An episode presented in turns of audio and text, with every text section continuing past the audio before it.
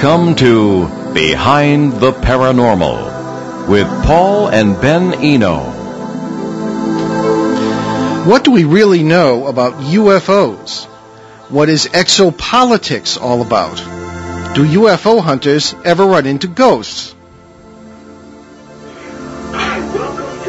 159th edition of Behind the Paranormal with Paul and Ben Eno.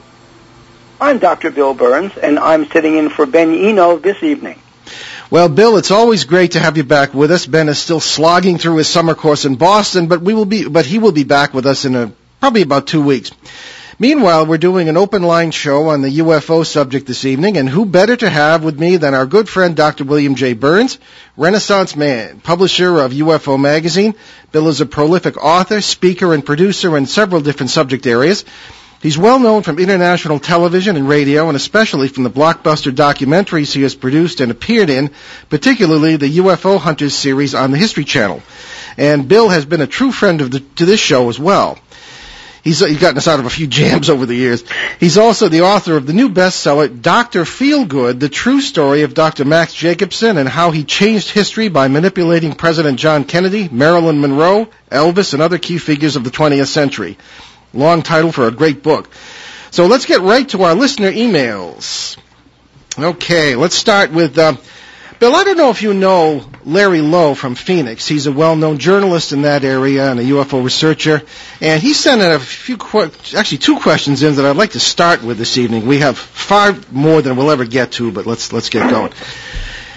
Larry is wondering about the citizens' hearings on UFO disclosure. These took place, I believe, in April and I don't know if you were there, but several of our friends were. Were they a help or a hindrance? Larry would like to know. Uh, where, insofar, you know, Larry's question is great, I do know who Larry Lowe is. Larry's question is great because it goes to kind of the essence of um, disclosing information about UFO events and the paranormal, um, and whether just disclosure within the UFO community does anything. And that's kind of where UFO Magazine sits and UFO Hunter sits and things like that. Mm. In terms of the citizens' hearing, this was um, with one major difference. One major difference, uh, very much like the same kind of hearing that was held in 2007, same venue, National Press Club, where pilots and um, all kinds of um, aeronautical individuals, experts, testified before the world's press. It wasn't really a test. Uh, wasn't really a testimony. They were speaking before the uh, the world's press about their firsthand unique experiences encountering UFOs. And of course, there wasn't a lot of press there. Uh, James Fox filmed it. Uh, we filmed it for UFO hunters, and it kind of bubbled up and then faded away. This citizens hearing, the difference was that there were a number of former congressional representatives, so officials, and the premise of the hearing was this, and this was a good idea that Steve Bassett had, um, considering the fact that um, Congress rarely has taken up the UFO issue. It did uh, majorly with Professor James McDonald when he testified before Congress, and of course Stan has spoken um, about the subject, Stan Friedman before Congress. But mm-hmm. this was a situation where if you could bring retired former congressional um, representatives and Senator Mike Gravel and others together as if it were a legislative hearing the legislative committee hearing, and then have witnesses testify as they would at a hearing, would that sway the congressional representatives into thinking maybe we should study the subject more? So the bar wasn't really all that high. It's not as though the congressional representatives, it's not as though there was cross-examination, you know, where skeptics and debunkers showed up and tried to cross-examine the witnesses um, at a hearing. This was a case where the witnesses spoke for themselves, maybe in some cases talked about video they've seen, firsthand encounters, and then based on that testimony, the question was what would the congressional representatives um, do. And some of them said, absolutely, I think there is something here, probably unconventional, can't tell you what it is, but were I still in Congress, I would definitely call for an investigation of this field. Mm-hmm. That's on the one hand. And others said, well, I'm not really persuaded that something unconventional exists, but it's really something uh, where I'd like to see the evidence, more evidence to convince me. Okay. So, were, were you there? No, I was not there. I was okay. in Washington D.C. And, and I wasn't there. But this issue of UFO magazine, and by the way, this issue of UFO magazine is digital and it's available free to anyone who wants to read about the citizens hearing because one of our um, writers, Kevin Randle, was there. He testified, oh, yeah. and he wrote the article on the citizens hearing for UFO magazine. It's free. Go to ufomag.com, that website, download it for any device you have, and it's all yours for free including the article on the citizens hearing. Excellent. Well, Gary Heseltine was on, and he was telling us about the hearings. He was there. Gary Heseltine, for those who don't know, was a British police official who has probably the largest database of police UFO sightings uh, probably in the world, uh, although it's mainly British police. But he was saying uh, much as you did, Bill, that it was a very impressive situation for the members of Congress who were there. I believe there were five members, I may be wrong, maybe four or five members of Congress who usually don't receive this information in any any uh, you know concrete form. And he said they were very impressed with what they heard from the speakers there. So uh, I guess perhaps in answer to Larry's question, it was more of a help than a hindrance. Well, it was more. It, it was. It was more of a help than a hindrance, but it was a help in a very limited sphere of, I mean, if you needed to say, um, if the UFO community managed to get its act together and make evidentiary-based representations before a congressional committee, what would the reactions, what might the reactions be? Well, you get an inkling of what those reactions might have been from the people who were assembled. But remember, they were paid to be there. Exactly. Is, yeah, they received. They were paid about twenty thousand dollars. Twenty thousand dollars, right? Yeah. So you're not looking at something completely independent. You're looking at people who were paid to be there and paid to be part of this particular event. My theory is this: that it is probably likely, to answer again Larry Lowe's question, it is probably likely that the people who need to know about the subject in Congress already know about this subject in Congress. There is an embargo on it. There is a taboo on it. And um, they will simply not talk about it, nor will Congress take this seriously. They did back in, back, oh, I would say in the 70s and 80s, when they did have testimony before Congress, and uh, obviously um, when Gerald Ford, the representative from the Hillsdale area of Michigan, in 1966, after the Hillsdale sighting, he called on Mendel Rivers, the chairman of the House Armed Services Committee, to open up an investigation into UFOs. That was promptly shut down by uh, the folks at Blue Book, by the head of Blue Book, and um, Jerry Ford backed off. And as you remember, he was the subject of two assassination attempts yes. after he became president. Yeah. That's true. Uh, let me pause right here, just to. Uh, I, am always Ben is always chiding me for forgiving to give for forget, forgetting to give our phone number, and it's uh, locally 401-766-1240, and uh, nationally or in Canada 800-449-1240 if you'd like to talk to Bill today or me. And uh, I, I'm also going to mention that it looks it's awfully strange out there in the sky, and I'm wondering, uh, keep your eye on the skies, uh, watch the skies, but in this case it's for the weather. So if anything happens, we it has happened at the station before. We have uh, lost power, and I'm not going to anticipate that. But if it does, just bear with us.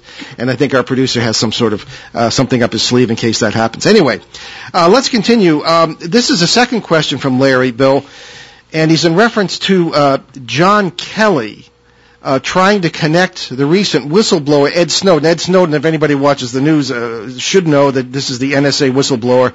Uh, so I've been all over the news for the past few weeks, uh, talking about the U.S. government surveillance programs. And John Kelly, whom I do not know, is trying to connect the recent whistleblower Ed Snowden's work to PRISM, which is the, the project for the surveillance, to UFO false flag preparations. What do you, what say you to that, Bill? Here's here's my large take on this entire Snowden NSA um, disclosure. Okay, this is my take. Call me crazy. Okay. Yeah. If you were, and this is to Larry Lowe. Just think about this, Larry.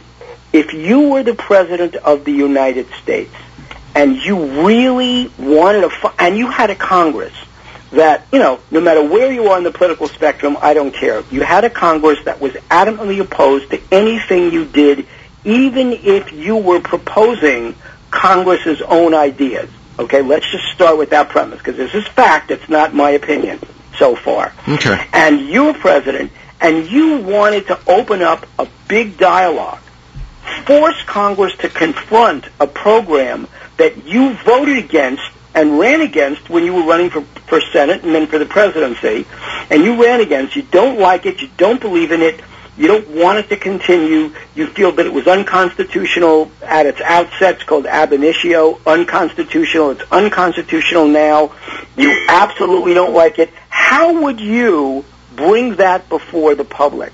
Well, my thought is this, find some useful idiot who is fulminating, who is fulminating against this program, make it easy for him to get whatever material you want, including lots of lots and lots of disinformation, go public. Because why would Snowden? Here's my question: Why would Snowden go to um, Greenwald at the Guardian and go to I forget the other guy at the Washington Post, but why go to them? I mean, if he's NSA and he's busy setting up this with uh, uh, this with various news reporters, wouldn't it be likely that somebody at the NSA who's tracking every piece of information would want to know why one of their own contractors is going out to a reporter to talk to a reporter? I mean, wouldn't that strike you? So why not let this guy disclose? Go to Hong Kong, have a nice day, disclose whatever you want to disclose. That puts this subject right in front of the American people. Now we have to have a discussion about it. We have to deal with it in Congress, even if Congress wanted to sweep it under the rug. For me, I see this entire operation as false flag from the beginning, and it's a brilliant way to find a way to deep six things like um, NSA um, spying on American people domestically. Interesting. Well, we have a caller. We have Bob from Cumberland, Rhode Island, who has a question. Yeah, good, good, good afternoon, uh, gentlemen, Paul. And good evening. Um, I just this has been on my mind for a long time. It's not related to what we were just talking about, but the Phoenix Lights. Uh, Paul, you were in a unique position to be flying over Phoenix during that so, supposed sighting. Yeah, that was a, that was a shockaroo for me. And I know there was two different types of sightings there, but Bill and Paul, I'm referring to the so-called mile-wide UFO. The 830 sighting. Yeah the one that people said I know I saw one woman interviewed said she could lift a newspaper over her head and it still wouldn't cover how big it was. That's right. That's exactly right. But my quick question is, gentlemen, what are the chances that that was a, a hologram? A very good. In in my opinion, if if if if if Paul saw it, that's that's a whole separate line of a response. For me, I think that uh, the person that I spoke to and whose credibility I trusted the most was Governor Fife Symington, former governor of Symington of Arizona. Mm-hmm. And he said flat out that it was a palpable object. He believed it was palpable because when you looked through it, the stars seemed wavy as if some film were passing over the stars. That, and exactly said it was, a cle- it was a clear night. So he thinks that it really was a craft and not a hologram. Mm-hmm. Okay. What I saw were separate. I was in a plane. I saw separate lights doing different things. One appeared to land, and of course we're whipping by, you know, 33,000 feet, and it's very difficult to tell the uh, the height of an object from an airplane, you know, without with, with your eyeballing it. And uh, it was um, something quite. Uh, it seemed three separate objects, but it did match the description. And now I spent 12 years in the military, I know what a flare looks like, and it's not what this was. I will point out one thing, though, and I, Bill, I don't know if I've ever told you this. Uh, Lynn uh, Kitei, who was uh, a local investigator in Phoenix, and author, and a wonderful person, we've had her on the show a number of times, she sent me a number of videos in preparation for one of her appearance, appearances. And uh, among these videos was what was very clearly a small plane with a triangular lights affixed beneath it flying over, and it was, and I said, "What is this about? You know, was this a hoax?" And there was some reference uh, by, by Lynn to, who was a very credible person, a Dr. Lynn a medical doctor, and she said that this was um, Well, apparently someone was experimenting or something like this, but I, I really was not satisfied with the answer. I mean, Bill, have you heard of anything like this? Yes, I have. Okay, Um, what, what's the in story with that? Okay, in the Hudson Valley sightings, basically about a dozen years before the Phoenix Lights, and the Hudson Valley sightings, after people, and this is the Upper Hudson Valley, Cornwall, places like that, right? Okay. Yeah. After after a number of witnesses had seen these lights, after a number of witnesses had seen these lights, um, a group of retired uh, pilots, but they were private pilots now, um, and they began flying in formation over the Hudson Valley, and they said that I forget the name. I forget the name um, of the group, but they said that the Hudson Valley sightings were really their planes flying over. It was a big joke, but the problem was that people who saw their planes flying over, and people who saw the Hudson Valley lights, and people who heard their planes flying over and didn't hear the Hudson Valley lights said it was clear that what's called the Stormville Flyers. It was clear that the Stormville Flyers were trying to hoax it, and for some reason. And I talked to somebody from the CIA about how this stuff happens. Is it just like in somebody's mind it pops up? And he says, no, what happens is something like this. You have more CIA cutouts um, and listening posts and cooperating folks uh, in the United States domestically than you could possibly imagine. And they have a lot of contacts, just like any police force has its own informants. Mhm. And what they do is if somebody's in a bar bad-mouthing the whole UFO incident and says, I can show that's a big fake, somebody will sidle up to that person uh, at the bar and say, "Hey, you know, you want to get paid to do this? You, you, you, I'll finance you if you. I think it's a fake too." The person wouldn't know he was being set up by an intelligence entity, whether military or civilian. Just he's getting some money to do it. This is your opportunity to prove you're right. Sure. And that's how that kind of thing works, and it's happened on a few occasions. Well- the Yeah, well, also, uh, uh, Bob brings up an interesting point. Our caller just brought up an interesting point with the hologram thing. Now, I'm not a big conspiracy theorist, although I'm starting to wonder some of the stuff we get. I know that you're an expert on that kind of thing, Bill. What, what is your opinion of, of this opinion that many of these things are holograms or, and or that the, the government or someone is preparing to generate holograms to make people think there's a UFO invasion in order to strengthen the grip of our masters in Washington or whatever you want, however you want to put it. Right. Uh, I, I, I, I don't think the latter is the case at all. I mean, if, if the government really wanted, if the government really wanted to do some kind of a martial law thing, sorry, Alex Jones, if the government really wanted to do some kind of martial law thing and really exert its power, they could, I mean, when you realize what they have done, right? They were putting um, American-born Germans in concentration camps up in up in up near Wisconsin during World War II. They were imprisoning Japanese Americans in concentration camps.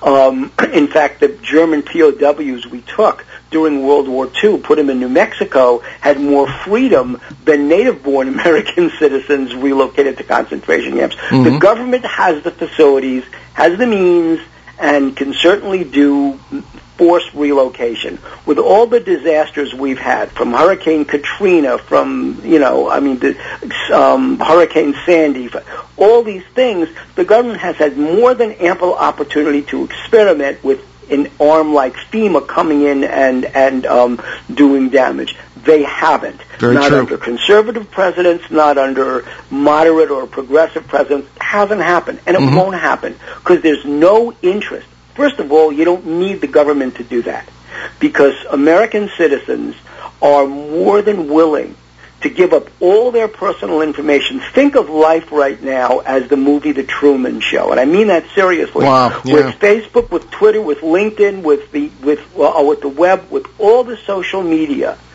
and with iPhones generating your uh, uh, your GPS location every 30 seconds, you can be pinpointed by satellite wherever you are, Mhm. unless you actually drop off the grid. The only person who successfully dropped off the grid and was able to elude the FBI was the Unabomber Ted Kaczynski, and we all know how he did that. He did it by dropping off the grid, living in a wooden shack in Montana, and riding his bike to the post office to deliver his bombs. When he went public with his manifesto, that's when he was caught. My point is, you don't need UFOs to create um, a kind of a, a prison state. But as to holographs and neutral buoyancy aircraft we've been experimenting with those for 10 to 15 years. And it is, if you have a solid object on which, and smoke would be that kind of a, um, a, a particle object on which to project a holographic image, you could do that. So theoretically, if you have a huge neutral buoyancy craft like a balloon, triangular shaped, uh, shaped balloon floating across, no gas propulsion, and you wanted to demonstrate the ability of that craft to fly away at hypersonic speeds, just project that hologram, and then the craft itself can go black, and folks won't know that the craft is still there. It's the hologram that moved away. No, we have go. that technology. Well, that makes sense to me. Uh, we're going to get ready to take our break here, and uh, we're going to be uh, you're listening to Behind the Paranormal with Paul and Ben Eno. This evening, uh, Paul Eno and Bill Birnes on WOON 1240 AM in New England's beautiful Blackstone River Valley. We'll be right back with more questions from listeners. Stay with us. Hi, I'm Greg Bell, the host of When Radio Was. I'm Mortimer. Bill. Is that you under that blindfold? Bill, with this thing on, I can't see who I am. No, I imagine not. Can't you see anything at all under that blindfold? On a clear day, I can see the blindfold. You can. Yeah. When Radio Was, shows from the past for today's imaginations. When Radio Was airs Monday through Friday, right here on ON 1240 Radio at 11 a.m. and 11 p.m. Okay, I'd like to tell you about two charities Ben and I have adopted, of the several we have adopted, and one is USA Cares. USA Cares provides financial and advocacy assistance to post 9/11 active duty U.S. military service, military personnel, veterans, and their families, and they assist all branches of the service, all ranks and components, and they really do a lot of good on a basic level. In other words, if a veteran has trouble paying his or her mortgage, out goes a check from USA Cares. Uh, they raise money, they do all kinds of great things, and we do uh, suggest that you check them out, usacares.org, and they are uh, trying to um, look at starting a chapter here in Rhode Island, and we're going to suggest that you, you can contact me directly on that, Paul at behindtheparanormal.com or 401-527-5345. If you're interested, it's uh, relatively simple, and we could do a great, uh, great job for them, uh, I think, here in Rhode Island.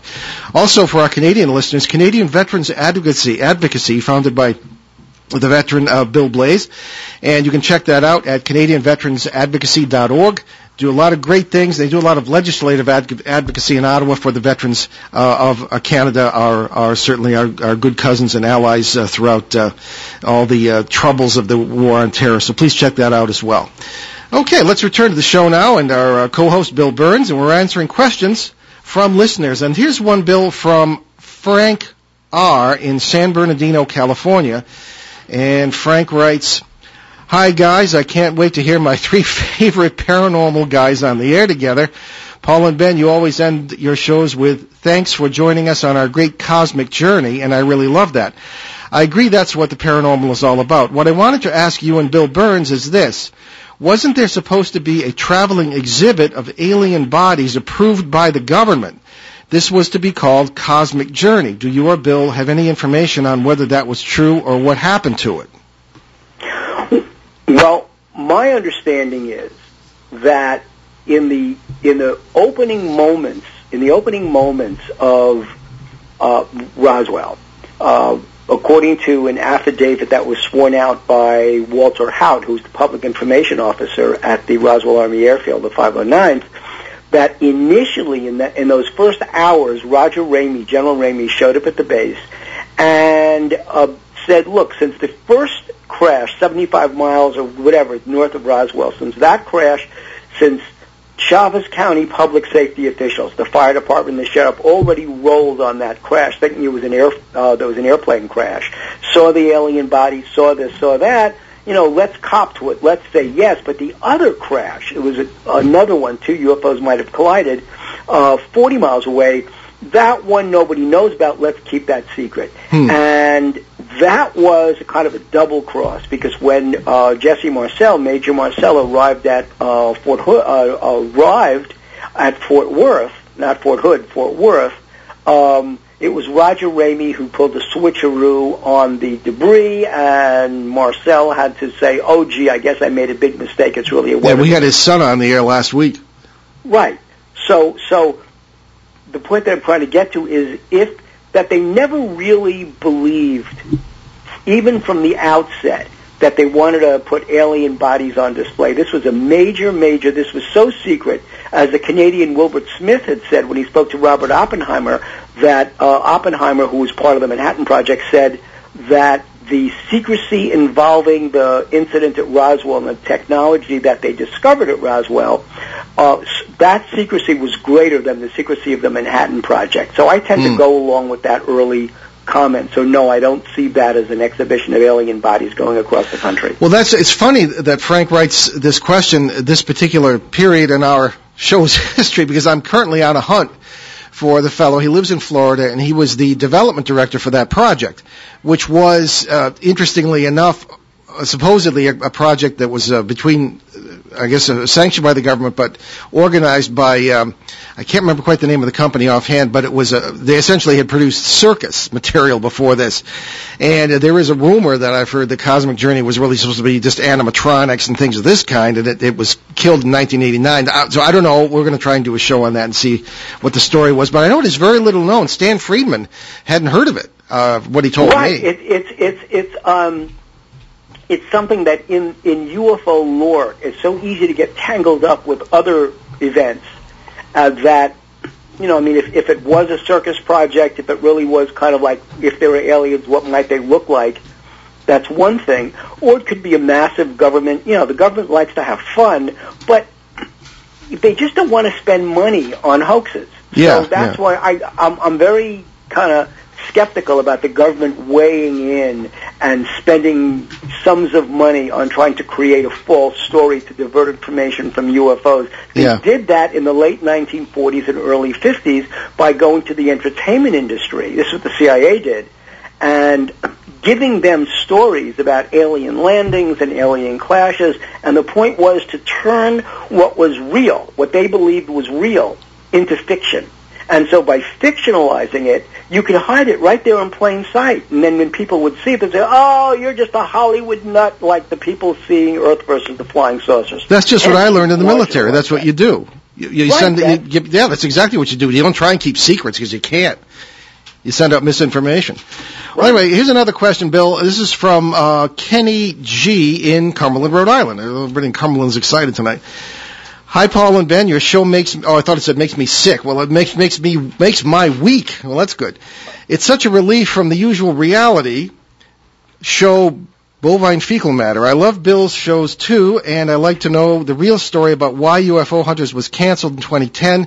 It was the best show on UFOs I ever saw. There are all kinds of stories, like you guys got to close too close to Area 51, or found out too much about human hybrids. What's the real story? Well, both of those, both of those are actually true. Um, Really? I, th- I think one of the bigger issues was there are a bunch of issues that all coalesced around the same time. First of all, the budgets were very high for the show, and History Channel didn't want to spend that much money on a show. Although we had some major sponsors, Apple and IBM and Porsche and Mercedes, and sponsors that I got. them, Yeah, that didn't make sense to me. sponsors. Yeah. Right. Okay. So that's one. But the other thing was this: that History Channel was starting a new channel called H2. And what they were, what they had lined up, the success of a show like Ice Road Truckers, which was really about the interactions between the people, set up the American Pawn Stars, American pickers, swamp people, you know, all those shows. Mhm. What they discovered, what they discovered about that channel was that people loved to see shows that really um, attracted the trailer park market. They loved it. Yeah, that's Uh, well put. Yes, exactly. I'm the thinking of ratings the were very high, right? Well, I'm thinking of the pilot we made, Ben and I made in, in with a, the New York producer who will remain nameless, but you know, we they went to the networks and they, we were essentially told we we didn't argue enough and we were too intelligent. So Right. What they want is they want this organic fighting, which is why in the third season of UFO Hunters, Ted Acworth, Dr. Ted, um, they had a baby. So his travel ability was severely restricted because he because they had a baby. He was starting a new business. Uh, Ted's wife worked full time at a bank. I mean, they were just there was just no time left. So Ted couldn't travel with the team the way they the network wanted him to. Mhm. So as a result, they changed the angle of the show, getting away from science into supposedly with Kevin Cook, who's a really nice guy, that he was the engineer and the skeptic, and he really did have an engineering degree from Penn State. He was the engineer and the skeptic. I was supposed to be the nutcase, and Pat was supposed and Pat was supposed to be the um, guy that gets out there and goes digging and builds bridges and stuff. Well, there were like three problems with this. That Pat had done his own interviews. Kevin really was a believer in UFOs, not a skeptic, and he was playing one on TV, and he didn't like it, and he he just felt very um, conflicted by it. And of course, I wasn't a nutcase, and we had some real stuff, like the Dulce episode, Yeah. where Kevin had to take a skeptical stance, but you're staring at a photograph of a cow's body with a human head. Tough to take a skeptical ch- um, sh- shot unless you say, "Oh, the whole thing was photoshopped." But you're photoshopping something from the, before Photoshop was invented, so uh, that was one of the problems. So it was um, the real thing was not only did history want to move all the UFO and paranormal stuff over to H2, right, and keep the main stuff, but the budgets were high, and the other thing was, yes, we did step on some phenomenally big toes at Area 51. Yeah. This one CIA guy that intercepted us along the way in the third season said, your show's going to be canceled, you got a lot of people mad at you, you stepped on some really big toes, you don't climb Tikaboo Peak with a 300 millimeter, a huge telephoto lens, Yeah. and film something, and then match that up with um, what you find on Google Earth, and then put 24-hour surveillance cameras around the base and actually capture a UFO over the base. That was your. That was the last thing you'll ever. You know, that was the end of your second season. The people at Area 51, the guards, the Delta Force guards, and the private contractors were falling on the floor laughing. Their bosses were steaming with fury. Wow. Wow, that's the story there. Uh, sometime I'll tell you what happened to me down there. Anyway, here's another question. This is from um, Steffi in Manchester, UK. Can Bill tell us what was the weirdest UFO case he ever ran into? He's just got several questions here. I'll just take them one at a time. Well, the weirdest case for me was in the UK, and it is the uh, because it's a case. Here's here was here's my criteria for the weirdest case. So it's not just throwing a name out. It is when a number of events that should be disparate events become tied together under the rubric of a UFO encounter, and the government takes that rubric so seriously, it then takes all the events that surrounded that UFO encounter and wraps them into a national security act, penalizes the person that was the experiencer of that event, and then puts the whole thing under national security. This happened in England, and for me the case is the Alan Godfrey case. It would take all night to go through it, but essentially it's the story of a police officer. And Gary Heseltine knows the case because he talked about this case. It's the case of a police officer, a constable, who um, was called who who was called to investigate the discovery of a dead body lying on top of a coal heap in the town of Todmorden. It was, it was a coal mine Oh, the town Adamski thing, yeah. the the Adamski thing, right? And everything. I mean, if Columbo, if Lieutenant Columbo were there, he would have found everything wrong about that case. Okay, I'm not going into the details, but it was like a case where everything about it was wrong. The guy had a the, uh, the guy had heart failure, but how did he get to a 25 foot coal heap on top of the coal heap with a bad ticker? Okay, the guy's ticker was so bad it was a weak heart. So that's first of all. He mm-hmm. couldn't. Then how did he wind up on his back on top of the coal heap with no coal on him? You know, there was no mm-hmm. coal on the guy, right? Yeah. No coal under his fingernails. Now, yes, it had rained the night before, but under his fingernails, the guy was had been undressed and redressed, and he had holes in the back of his head with an ointment that the medical examiner in the UK could not identify. It was unknown. So there were burns where there was some kind of a headpiece put on his head. Mm-hmm. Why all that? Okay. Then, then this this gets even worse. Then the cop investigated it. Alan Godfrey disputed the coroner's findings at the inquest. He was told to shut up. It was the official comment was the guy died of natural causes of heart failure, even though nobody could explain how the guy could get up to a coal heap in the rain and leave no footprints around the coal heap, and there was no coal dust on the bottom of his shoes. How do you climb up a coal heap and have no coal dust, right? Difficult. So there's that case of basically a, a 187 discovery of a dead body. Wow. So, uh, um, a short time later, Godfrey is called out. There were missing cows from a pasture. Goes to the pasture. Sure enough, the cows are missing. Where are the cows? No footprints. Where'd they go? How did mm-hmm. cows disappear without footprints? Right? Driving down the road, sees this huge triangular shaped object hovering just a few couple of feet off the ground and it had been raining as it always rains in Britain. It had been raining and where the object was spinning, it was creating like a vortex. There were leaves, was in November. There were leaves being strewn around in a spiral, but underneath the UFO it was dry. Okay, so um, Godfrey doesn't have a camera, so he whips out his clipboard to try and take notes, write a report, do some sketches. There's a blinding flash. He's blinded. Next thing he knows, he's on the other side of where the object was. It's not there anymore. But the leaves are still in a spiral shape. The road is still dry. He dry. He can't account for the time. Drives back, gets another constable. They drive up the constable, witnesses the phenomenon of rain, rain, rain, rain, but no rain there. It's dry. And the leaves. Goes back. Then he finds out that there were UFO sightings reported all across the area. Then they find the cows in another pasture. Nobody knows how they got there because there are no footprints. And they couldn't have crossed the road because there's no nobody saw on the road. It was like they were levitated, lifted up, and thrown into another pasture. Well, he can't figure out what it is. The basic um, UFO groups in the UK decide to investigate the case, and they're pressing on him to do regression therapy to see what happened during that missing time. He does, and he's board and he's taken aboard a spacecraft, and they're doing all kinds of experiments on the guy, and they deposit him back in his police car. The, the, the police department gets so mad at him that they basically say no more regression therapy, no more this, no more that. It's a dead case. They get him to sign a National Securities Act letter, right? Mm-hmm. acknowledging that he's under the control of the National Securities Act, but in the letter is the Adamski case, right? The uh, Zygmunt Adamski case, Yeah. as well as the UFO sighting, as well as the cattle stuff. And here's the weird thing, okay?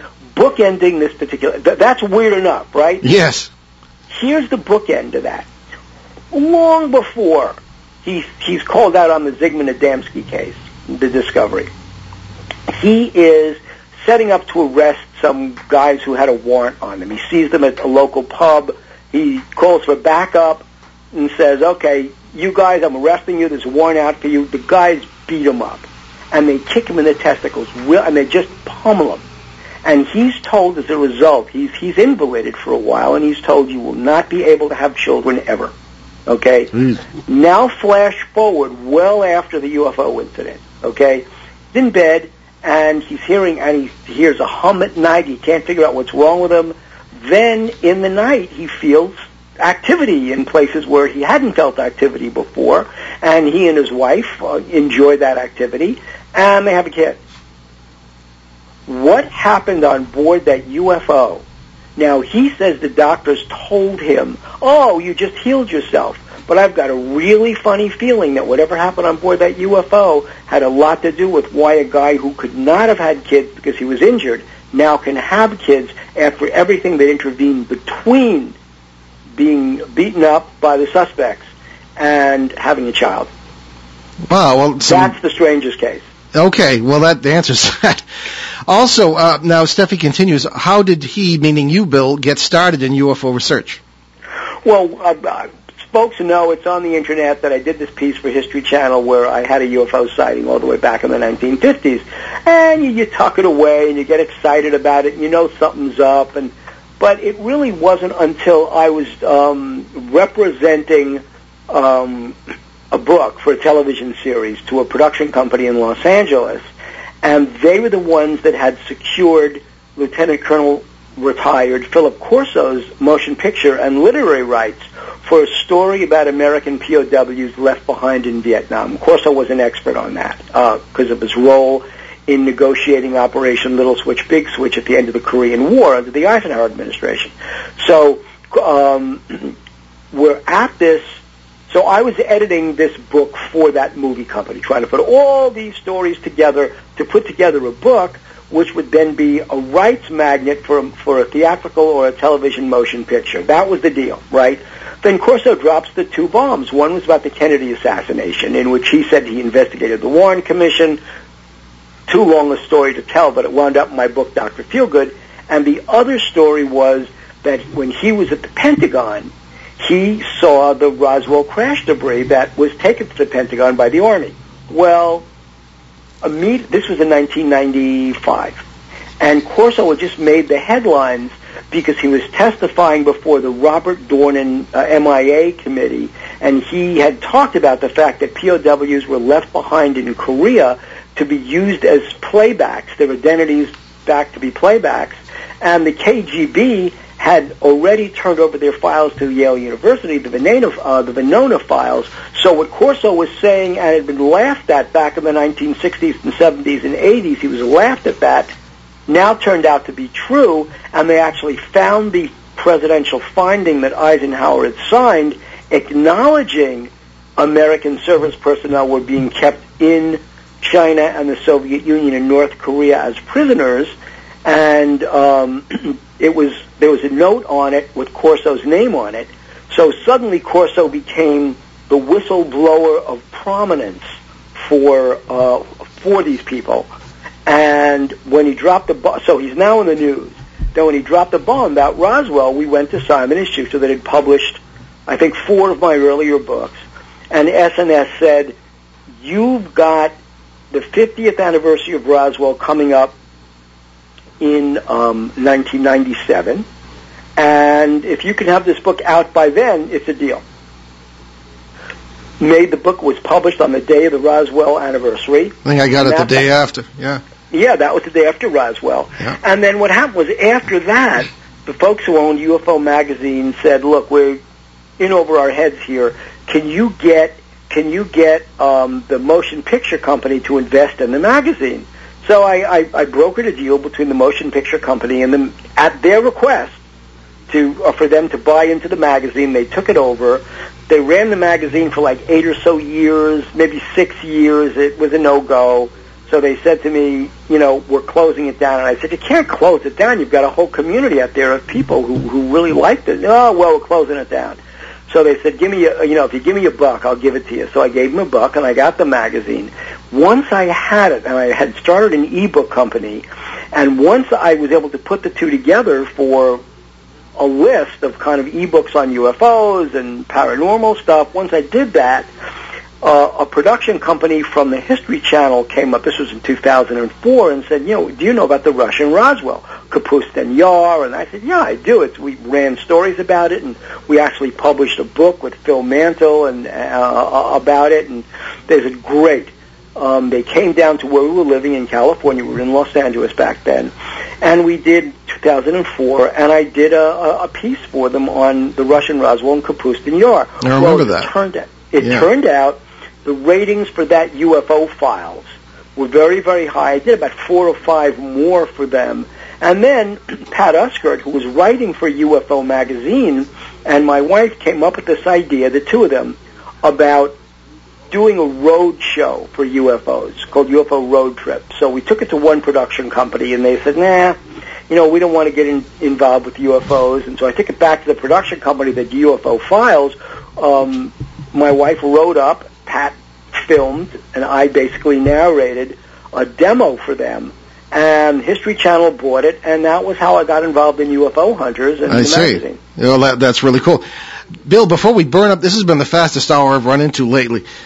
If before we burn it up completely, would you tell us about your new book, Doctor Doctor Field? That title's the scariest thing I've heard tonight. Well, Dr. Feelgood was a real person. In fact, anybody who watched the Mad Men episode, Mad Men on AMC a few weeks ago, knows they had a character playing a doctor giving methamphetamine injections to all the people at Sterling Cooper Pryce. So, and that was, you know, that was Dr. Feelgood. In fact, they even called him Dr. Feelgood. Yeah, I think, I think it took it from our book, actually. But the story is this, that uh, the book is about a German immigrant doctor who invented what is now modern methamphetamine injections, and one of his top patients was President John F. Kennedy, whom he overdosed. Kennedy was sick. He was actually had a fatal disease, Addison's disease. Mm-hmm. He overdosed Kennedy.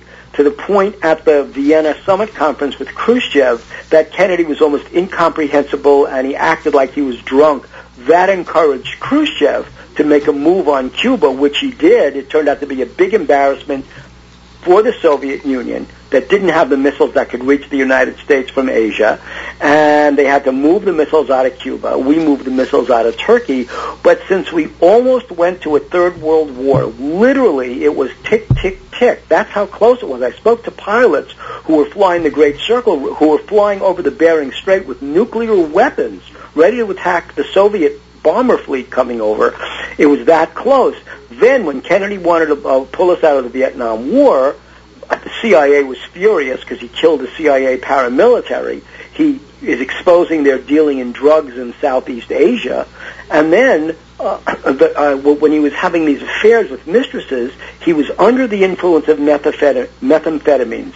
He was slipping away from his Secret Service detail and having affairs with women off Central Park in New York, running around the Carlyle Hotel naked. The CIA said this is ridiculous. They went to LBJ and they said if something should happen to the president, two things can happen to you. You cannot be on the 1964 ticket and you can go to jail where you're going because of the Bobby Baker scandal in the Senate, or you know, um, you can go to the White House, collect your two hundred dollars, and simply um, put a lid on this. On whatever happens, you just put a lid on it. I'm not going to tell you in advance, and that's exactly what LBJ did. That was the assassination. LBJ went into a war. He was not a wartime president. Hated being in a war. Tried to get out. The only way he got out was to resign. I mean, was to not run for a second term. He Yeah. said, forget about it. This is insane. Because he knew what he wanted to do in his second term, and he couldn't do it. They would have killed him. So that's why Nixon was able to go to the South Vietnamese embassy and tell the ambassador, hey, you know, don't sign on with Johnson's peace plan, sign on with mine. And he basically, um, so the book is about that and about how Marilyn Monroe and Cecil B. DeMille and Charlton Heston and Elvis Presley and all these famous people were all addicted to methamphetamines through this one doctor and how this doctor who was also a meth addict became the poster boy for the war on drugs, lost his medical license. Wow. Poster boy for the war on drugs.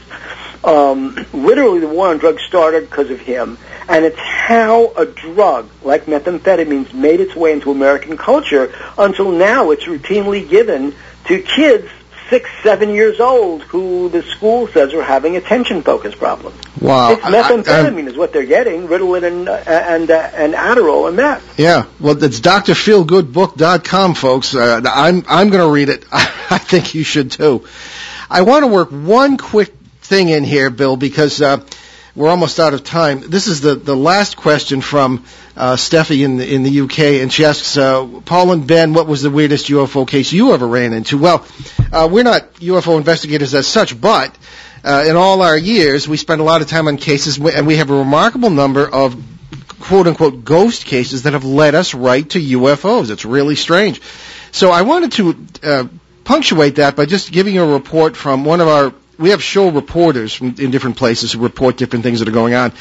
And the weirdest case we're working on, probably one of the weirdest of my career in this, is in central Connecticut, in the area where this terrible Newtown shooting took place and all a number of other odd things. And I wanted to get Bill's thoughts on this. This is uh, from uh, our reporter Donna uh, out there, and she says, "What I wanted to report to you was a sudden and alarming increase in the helicopter traffic in our area." Now, the background of this is that we started with a, with a ghost case. She read my book, Footsteps in the Attic, and said this is the only thing that really explains this because it gets beyond all the spiritualist stuff we don't really believe in. And it start, it ended up in UFOs. We we ourselves saw strange things. People all over the town were were getting out of their cars and looking up in the sky. There was strange military activity, and this was part of our pilot we were making that I mentioned to Bill before. And we were never allowed to see this. We've never seen the, the pilot. It's, it's everything is weird about this.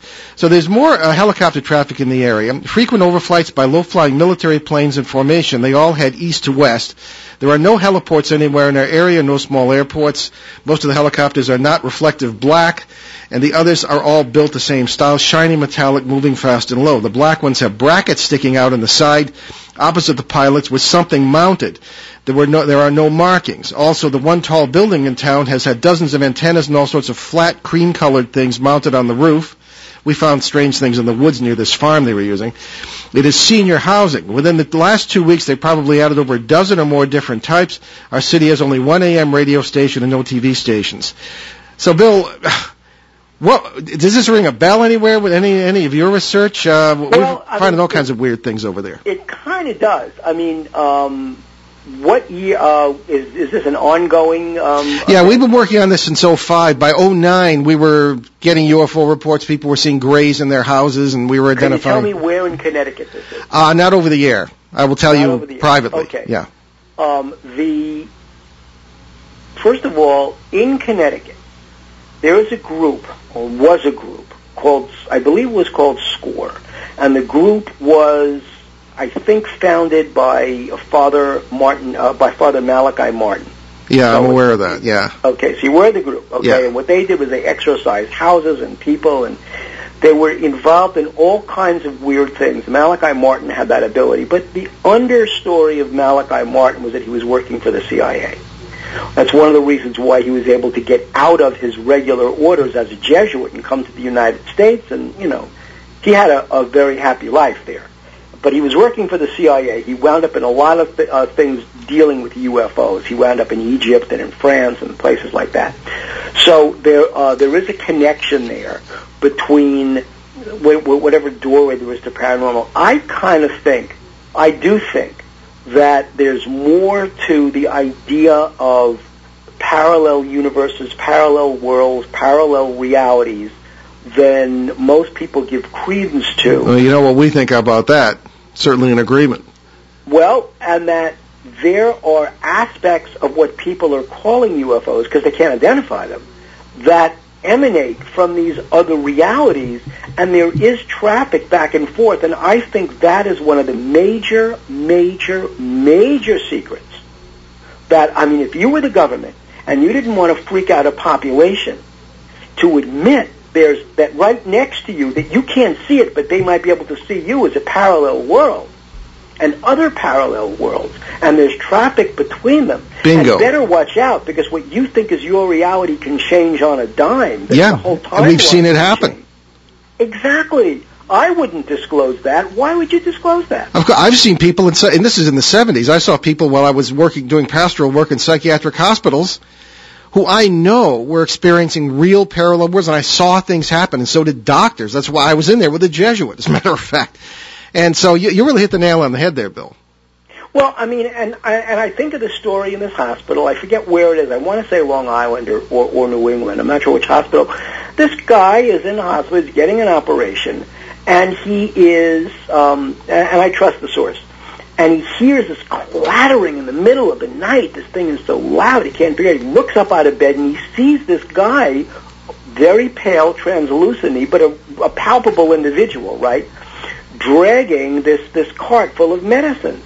And he gets up out of bed. He, he he he drags his own IV along behind him on wheels, and he follows it to the nurse's station. The guy passes by. The nurses don't even acknowledge this thing, right? He says, "What the hell was that?" And they say, "Oh, that guy. He used to work here as an orderly. He died a few years ago, but he's still making his rounds." That was Norwich State Hospital. I was there. Then you Well, know exactly the story. On that note, Bill, I, I'm brokenhearted to say it, but we're going to have to stop. We're flat out of time. And what a great show. We're going to do this again. Uh, but in any case, so stick around for your last lines of your Ben tonight.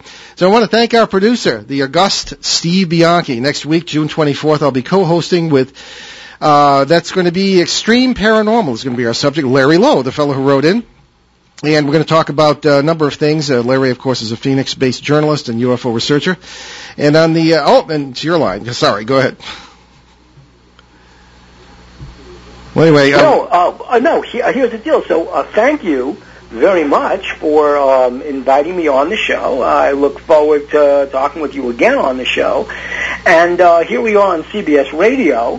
This is the CBS Radio edition of the show uh, on Sunday, June 23rd in Boston, Pittsburgh, Detroit, Windsor, Seattle, Vancouver, and on radio.com. Paul and Ben will remain on the UFO subject with author Mack Maloney. Great great guest, Mack Maloney, for a discussion of little-known areas around the world that are like Area 51. Mack Maloney, of course, wrote the book on military UFOs. Okay, folks, we're done. Bill, thanks so much. We'll see you next week, everybody.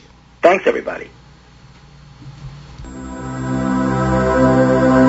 Return to this radio frequency 167 hours from now for another edition of Behind the Paranormal with Paul and Ben Eno.